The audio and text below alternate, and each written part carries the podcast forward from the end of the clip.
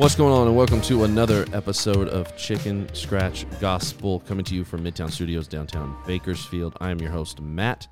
Daniel is off actually celebrating his beautiful bride for her birthday. So, my beautiful bride is here with me for part two of Beware of Religiously Transmitted Diseases. But first off, hello, love. How are you? I'm doing good. I'm glad that you're doing well. We're going to get the microphone situation figured out. It's going to be great. This is going to be a wonderful episode, I promise. Awesome. Andy's shaking his head. He loves that I already acknow- gave some acknowledgement to it. You got to You can't give stuff like that power. You can't. you can't do it. Um, listen, we're we're in Matthew 23, and uh, if you if you uh, heard part one uh, of this uh, topic, beware the RTDs. Uh, if you were able to hear part one of this, I, I told everybody go and read Matthew 23. If you haven't done that yet, please go and read it. Uh, Jesus is teaching against the religious uh, teachers uh, at this time. Uh, verses 1 through 4, then Jesus turns to the crowds of disciples and he says, The teachers of religious law and Pharisees are the official interpreters of the law of Moses. So practice and obey whatever they tell you, but don't follow their example. So they didn't, why? Because they don't practice what they teach. So they they were people that were saying, "Do as I say, not as I do." People, right? They crush people with unbearable religious demands and never lift a finger to ease the burden. So we're in part two of this topic called religiously um, transmitted diseases. The name um, so nice that we had to episode it twice. There's a book called Religiously Transmitted Diseases, and it speaks to becoming like this. Uh, author is Ed Gungor. Um, becoming religious. Uh, Jesus warns against this, and and and as I said in part one, you know, God prefers the fruit of the spirit over religious nuts, and it, we're not we're not called to just be crazy religious fanatics. We're, we're called to exemplify the characteristics of the fruit of the spirit, and the only way that we can do that is by actually getting away from religion and getting deeper and deeper into relationship with Jesus himself. We focused on two RTDs last time. Mm-hmm. We're going to try to hit two more Okay. uh, as we as we uh, proceed today, and I think you're you're going to have a lot to say. I think about some of these because I'm uh, uh, I picked these on purpose for you and I to be able to discuss. The first one is individualitis. Individualitis. Well, bless God, it's just me and Jesus. That's all I. We are. Listen, I, I don't need to go to that church. I, I can have church all by myself. Individualitis is a religiously transmitted disease. Uh, I know people like this that are like, I don't need to go to church. I don't need to be around people. I just, I, I don't, you know, it's, it's, it's, it's ridiculous because we are by design both individualistic as well as communal beings. Yeah. We, we, we've been created for fellowship and community. Even, even Andy was created for fellowship and community. Hey man, I was just sitting here. All of us have been. And see, while each of us though is um, of our own self, uh, we're individuals. We and, and there are we have individual characteristics, individual traits, and um, uh, things that God has given us as individuals. We've been created for relationship with God and others outside of our own solitude. Yeah. And I think that the biggest argument uh, for those suffering with individualitis is the argument of, well, Jesus spent time in solitude to pray and get alone with God. Okay, Mm-hmm. okay. Sure, he did. He did. But consider what you're saying. He had to go away, Yeah. first of all, in order to be alone. So he was rarely alone. He did life with people. And when he went away to be alone, was he really going away to be alone? No, he was going away to be alone with God. He was still having a communal relationship with God, Mm-hmm. right? He had moments of solitude, but Jesus had many more moments surrounded by people, and he's the one we're supposed to be following. Yeah, it's it's very it's funny to me. I you know I talked to God about it because it is very funny to me that He chooses to use us the way that He does because He's God and Sure. He's awesome and we're hilarious, just fumbling around trying to make it work. But the truth is, we are created and designed to be used for His glory, to reach to reach others, to minister to others, to be um, an extension of His love and His grace to Yeah. other people. We're that's what we're supposed to do. So it's very interesting to me how how easy it is for us to go. Um, yikes! I don't I don't like the way that feels. It was so funny because last night I had a conversation with someone on our team, and uh, they had questions about um, the way that they feel around people. Like, but the way that they were saying it is like, you know, I don't really like to be around a bunch of people. I don't like crowds or I don't like a lot of people around. I don't think that that's an an issue or a problem. And Sure. I was uh, talking to them about that because I'm like, yeah, no, it, it is. Um, because the reason why you don't like it, get down to the bottom of that. I think what happens is we try to understand our feelings. When we're around a lot of people, we try to understand what's that, why do I feel the way that I feel? Mhm. And so to do that, we kind of justify it. Well, I'm an introvert. It must be them. It must be the people. Yeah, I'm an introvert, or it must be they're not good, or they're not great, or they're judgy, or all these thoughts and feelings and stuff that we have. We try to justify how we feel when we're around them. But the truth is, God created us with a purpose to be outside of ourselves, outside of those thoughts and those feelings that we tend to hold on to. Yeah. And to minister outside of us to others. So t- the argument of, oh no, it's just me and him, then what's your purpose? What's your purpose here? You're going to spend eternity with him if you're doing this thing right. If you love him and you have a relationship with him, Yeah. when we're here, there is a mission to be had. And what is your mission Mm. if it's just you sitting there, what, basking in something by yourself? But we're so good at justification because, hey, I, I don't, I don't like that. And so that's why, you know, you're talking about how we Right. use the word. We, we try to go, well, it says in the Bible, yeah, yeah, out of context, I bet it does. I bet it really serves a purpose for you Right. to think that that's it. Because it's been true of man from the beginning. God God created man, and then He said it's not good that man is alone. We we are we are um, designed to be in community, and so we should refuse to fly solo. And and I'm not saying that. Listen, the enemy, and that's what. That's why the enemy will attack you in, in the spaces where we're supposed to be strongest, and that's just the fact. Everybody thinks, "Oh, well, that's my weak point. That's where I'm just the weakest." No, no, no, no. That's where that's where your testimony is. That's where that's where God really wants to do a work through you, and that's why the enemy is trying to mess that up. Social anxiety is a real thing. Yeah, absolutely. Um, introversion is a real thing, Mhm. uh, and and there are people that absolutely carry the weight of those things. Having said that, those are things that I honestly believe that God wants to deliver people from. Absolutely. Yes. God God did not create anybody for the purpose of living in the entirety of their life in solitude, depression, and fear. And I was saying last night to this person, um, whenever you try to, to justify it or get an idea of why, well, I just don't really like people or they're, you Right, know, right. people suck. You know, that's another one. And Sure. I'm an introvert. Well, I'm an extrovert and I say people suck. All of that ends there then. There's no diving into why I feel the way that I feel. Right. Because you're like, oh, I'm an introvert. Labeled it. It's done. That's just who I am. That's Yeah. just I don't prefer people. That's just who how I'm built. That's who. That's just how I'm always going to be. Yep. So then they don't It's the really blame game. they don't really feel any hope either about it changing because they've already said to themselves, "This is who I am. How I've been created. This is just always going to be my lot in life." Yeah. Instead of going, "Why do I feel this way?" and let's dig down deep and find out why. Yeah. Yeah. And and the fact the fact of the matter is is there's there's power in community. Uh, there's accountability in community. There is care in community. There, you know, the Bible says to mourn with those who mourn, to rejoice with those who rejoice, to carry one another's burdens, to confess your sins one to another, that the, the, pray for one another, to lay on, uh, to, lay hands and believe for healing for one another. The Bible is very specific about doing life together with people. Community is where humility and glory touch.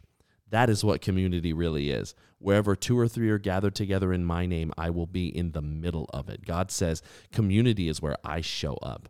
Community, God can, sh- God, listen, God can find you on a dark corner in the middle of a field in Nowheresville. I know that He can. But He has said, wherever there is community, wherever two or three are gathered in my Right. name, I'm not going to be on the outside looking in. I'm going to be in the thick of it. I will be in their midst. And so, individualitis is something that community is the cure for. Yeah. But it's the hardest thing, I believe, to get somebody suffering with this individualitis to actually buy in and be a part of said community. I mean, what what are some what are some steps that we can take, or what what's some what are some ideas that we have to be able to get people in to experience some things that I've done before is I'll go have I'll go have uh, a quiet coffee with somebody that I know is an introvert or I'll go have a breakfast. Hey, just me and you. We don't you know you don't have to come to the you don't have to come to the men's breakfast or you don't have to come and be a part of the sun. No, no, no, no. Hey, what if just you and me went and got coffee, just the two of us, and kind of ease in that, try to build that relationship because Jesus made it very clear that he cared more about the per, uh, the person than any performance. Yep. And, and and we're going to get into that a little bit more um, uh, with the next RTD, but but talk a little bit about that. What, what's something that we can do? What have you found to be useful for those that deal with maybe some individualitis? I challenge them on on why they feel the way that they feel, because um, again, like they'll label it and kind of be done with it. Well, that's just who I am, and then they'll even kind of fight me on a little bit, like, well, I mean, it's okay to like not be a people person, or and and I'm like, okay, so those are things you told yourself. Th- those are lies you said to yourself because it felt some type of way being around people, and Mm. you didn't like the way that felt. Yeah. And so to deal with that, you've told yourself quite a few things that are just absolutely not true. And I challenge that. And I challenge that with the word. I challenge that with what what God has designed for them is so Yes. much more. Yet they are holding themselves back with the idea of, well, I got myself figured out. I got myself pegged. This is what I think and how I feel. Right. Wow. Yeah, that's good. Challenge them. So if you got some individualitis people in your life, challenge them. If you are somebody who suffers with individualitis, man, go find somebody that'll challenge you uh, for that. The, the the the next one I want to talk about, the next religiously transmitted disease that I want to talk about is something that is um, it's not quite as easy to spot. It's not quite as simple to spot because we have been called to do good things. You know, show me you you show me your faith by your good works. I'll show you or you know some some show their good works and that's how that's why I have faith or others say, you know, well, no no no no, I have faith and so I do good things. Yes, I believe that. I'm kind of lean more into that. Like there, there's nothing good in me other than what God does in or through me. That that that's it. There is no good thing just of my own self other than what God has done or is doing in me. But we we are we are called to do good things. Mhm. But there is such a thing, such an RTD as pathological do-gooding. Mhm.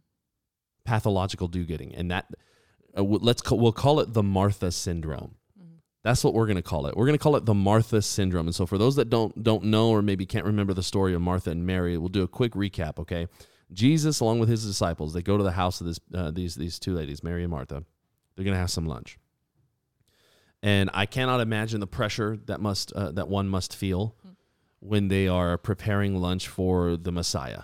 Uh, it's got to be a different kind of I you know I, it's like that old video that was go, that was floating around the internet that we laughed so hard where like you know moms be like and it was showing like this guy uh, with the ponytail like this this living room better look like a Mediterranean fusion restaurant in 10 minutes. So that is the thing that I thought about when you were just talking. Yes. Because my mom sent that to me and said, I'm sorry. Yeah. so she knows, know thyself. That's all right. That's funny. So Martha is this way. Yeah. And we see in, in Luke chapter 10 and verse 40, it says, Martha was distracted by all the preparations that had to be made. Yeah. So while Martha is going crazy trying to prepare this lunch for the Savior of the world, Yeah. her sister Mary is sitting at the Savior's feet. She is sitting there, and Martha is upset. she is angry. Martha is like, tell she looks at Je- Jesus, tell her to get up and help me. And long story short, Jesus says, basically tells Martha to chill out.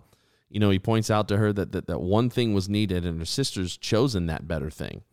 Has chosen that better thing. And, you know, Jesus is like, we could have had PB and J. Like we could. It did not have to be difficult. It did not have to be fancy. She's choosing actually the better thing. But Martha was so caught up in doing good, in doing something good, speaking to the point that here that Jesus values human beings more than what human beings do. Yeah. And it's hard to understand that living in a performance based society. But the, God's church has never been based on our ability to perform. Yeah. Um, we talked in the last episode about freedom.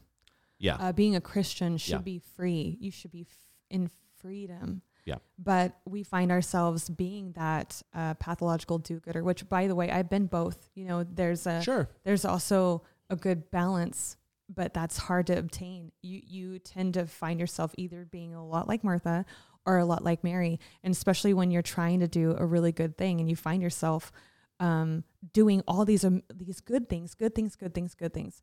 You're Yeah. not even really doing the God thing at that point because you're not being led of the Holy Spirit. You just want to do Yes. good Christian things. But then you get overwhelmed. And who is at their best when they're overwhelmed? Absolutely no one. No and one, here yeah. Martha was just overwhelmed and frustrated, and she had the Messiah there, right there. And Yeah, I think yeah. about that because there's been a lot of times where I have been so stressed out and overwhelmed going to church, trying to make it happen. You know, like there was a point in time where I was like, Pregnant with Tony, had Karis on my hip. We were doing like junior high and high school and like worship practice in the church and like Yep. we're doing all this stuff and i'm because i'm a do-gooder because i'm doing whatever and Yeah. anyone asks me you know can you do this absolutely because i'm a christian and this is what i do and then i woke up one time and went what is going on am i really doing what god has called me to do and what he's built me for or am i just genuinely trying to do a bunch of good things Yeah. at the end of the day i was overwhelmed and stressed out and i couldn't even be who god has called me to be There was no example when we're overwhelmed and when we're stressed out, then we're not exemplifying the peace and the joy that comes absolutely with living a life surrendered to Christ, right? And with knowing that Christ, that God is in control of all things. It goes back to, you know, there are several old sayings here that you could that you could say, right? That that, that you can be so focused doing the work of the Lord that you forget the Lord of the works. Yeah. Yet at the same time, on the other side of the spectrum, you can be so heavenly minded that you're of no earthly good right you know and and so i agree with you it's the the key is trying to trying to strike that balance and figure that out but because because i i'm one of those people that's like balance is a myth uh, that's me. Um, I get it, gymnasts. You hate me, but I'm. I what I mean by that is in life. I, I I clearly, you know, um, uh, physiology would would disagree with me. That's not what I'm saying. I'm not. I'm not talking about you can't physically balance. What I'm saying is is in life, it's tough to find balance. Mm-hmm. Life is more of a rhythm. Mm-hmm. Life is more there are going to be seasons where you are doing lots of where you're doing lots of good stuff where you it's time to hustle and then there's going to be other seasons where you can rest. There's going to be other seasons where you can rest in him and that because that's how god created the world. He created the world to operate in seasons and so there is a rhythm there is a flow. And god's church was built on the foundation that a world of sinners needed a savior and that savior is Jesus. I'm not saying that it gives us permission to go out and live wild lives and abuse God's grace. What I'm saying is is that performance leads to perfectionism. And if you're not careful, perfectionism will lead to comparison. Well, I'm, I'm I think I'm doing pretty perfect, but look at this one. And, and comparison murders our opportunity to be satisfied in God Himself. yeah that's so good And the cure for Martha syndrome is to understand that we don't act to become. yeah We do not act to become. We are what we are by His grace, and therefore we act. Yeah. That's how that works. It's not because I do good, it's because God is good and He does good. Yeah. And a person with a religious spirit is someone who uses God's word to try to execute their own will. And God's desires for us not to get caught up in the trappings of religion, but to enter into this covenant relationship with Him. Yeah, we I think we do make a church more complicated than it has to be. Um, and then we get really overwhelmed in logistics of making it happen because I do think that there's an order and Right. organize like that you need to be organized and you need to have a flow to things. That's totally absolutely fine. Absolutely. But how often do we forfeit what was so important in the first place? It all belongs to him. Just people will come because of him.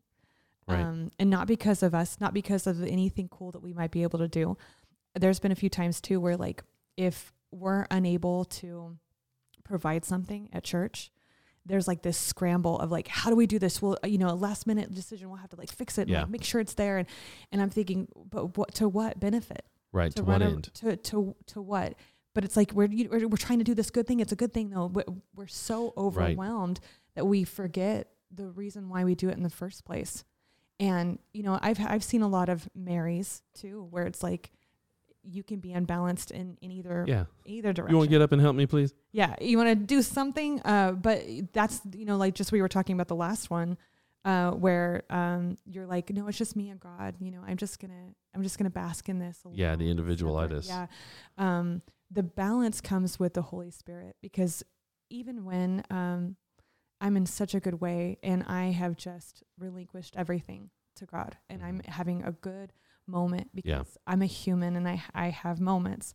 When I have those moments, I'm a silly human. I'm I'm going to not do it perfect or whatever, but being led of the Holy Spirit, there's a confirmation Yeah. within yourself and you have peace about what it is that you're doing. And your leadership capacity is huge because you don't find yourself being overwhelmed about things that do not matter. Absolutely. And and there are things that I think that we as as leaders as pastors can also understand and figure out that uh I'm not going to spin my wheels focused on what I'm not, right? We you know, I'm not going to do that. Uh God has God has gifted me in certain ways. I'm going to lean into those giftings. I'm not um I'm not a program director. I'm a pastor.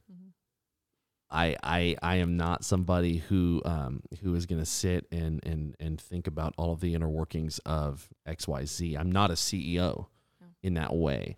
Uh, I I'm somebody that wants to be with with people. I'm somebody that wants to care for people, pray with people, talk with people.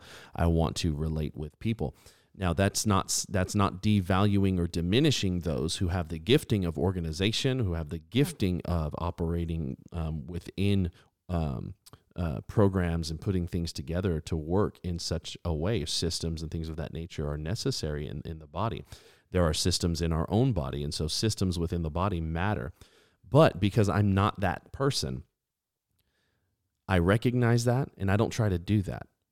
God has been so good that what he'll do is he'll bring people that are gifted in that Yeah.